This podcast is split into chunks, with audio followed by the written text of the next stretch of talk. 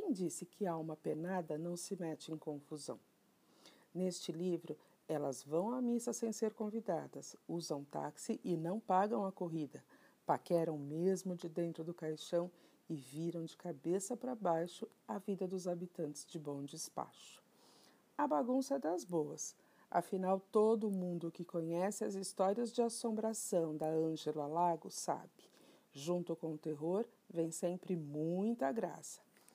Vem com a gente, vamos conhecer o livro O Caixão Rastejante e Outras Assombrações de Família, de Ângela Lago.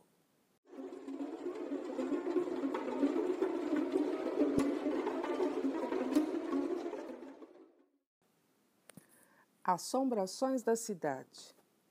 Se você acha que assombração é coisa do interior, saiba que perto do cemitério do Bonfim, em Belo Horizonte, tem uma defunta que adora andar de táxi.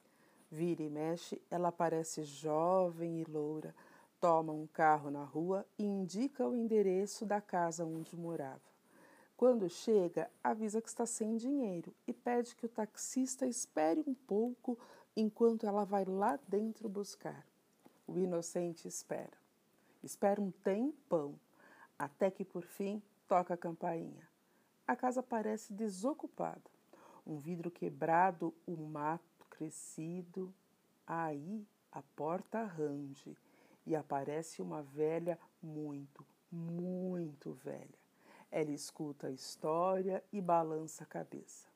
Depois busca um porta-retratos com uma tarja, uma faixa preta em sinal de luto. Esta, até hoje, ninguém sabe se a foto é dela mesma quando jovem, loura e viva, ou se a loura era a filha dela. Mas contam que ela mostra a fotografia sempre com a maior tranquilidade, certa de que não existe taxista com coragem de lhe cobrar. Outra assombração esperta é o fantasma do Automóvel Clube. Ele fica bem na Avenida Afonso Pena, em frente ao Parque Municipal. É o lugar mais chique da cidade. Tem um salão dourado onde o dinheiro rolava alto nas noitadas de jogatina. Um milionário perdeu tudo lá. Depois de morto, resolveu recuperar. Esse fantasma anda com um copo de uísque na mão numa elegância que dá gosto. Se você passar por ali depois que o sol se puser, é melhor tomar cuidado. Pode esbarrar com ele. Esbarrar não, trombar. É que o fantasma aparece de repente, saído não sei de onde. Com a força do encontrão, você com certeza cairá na calçada.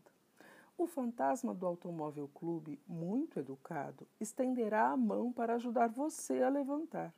Você, aturdida, aceitará e sentirá entre os dedos o frio molhado dos ossos do cadáver. Só descobrirá que perdeu a carteira quarteirões acima, exausto de tanto correr lá pela Avenida Brasil.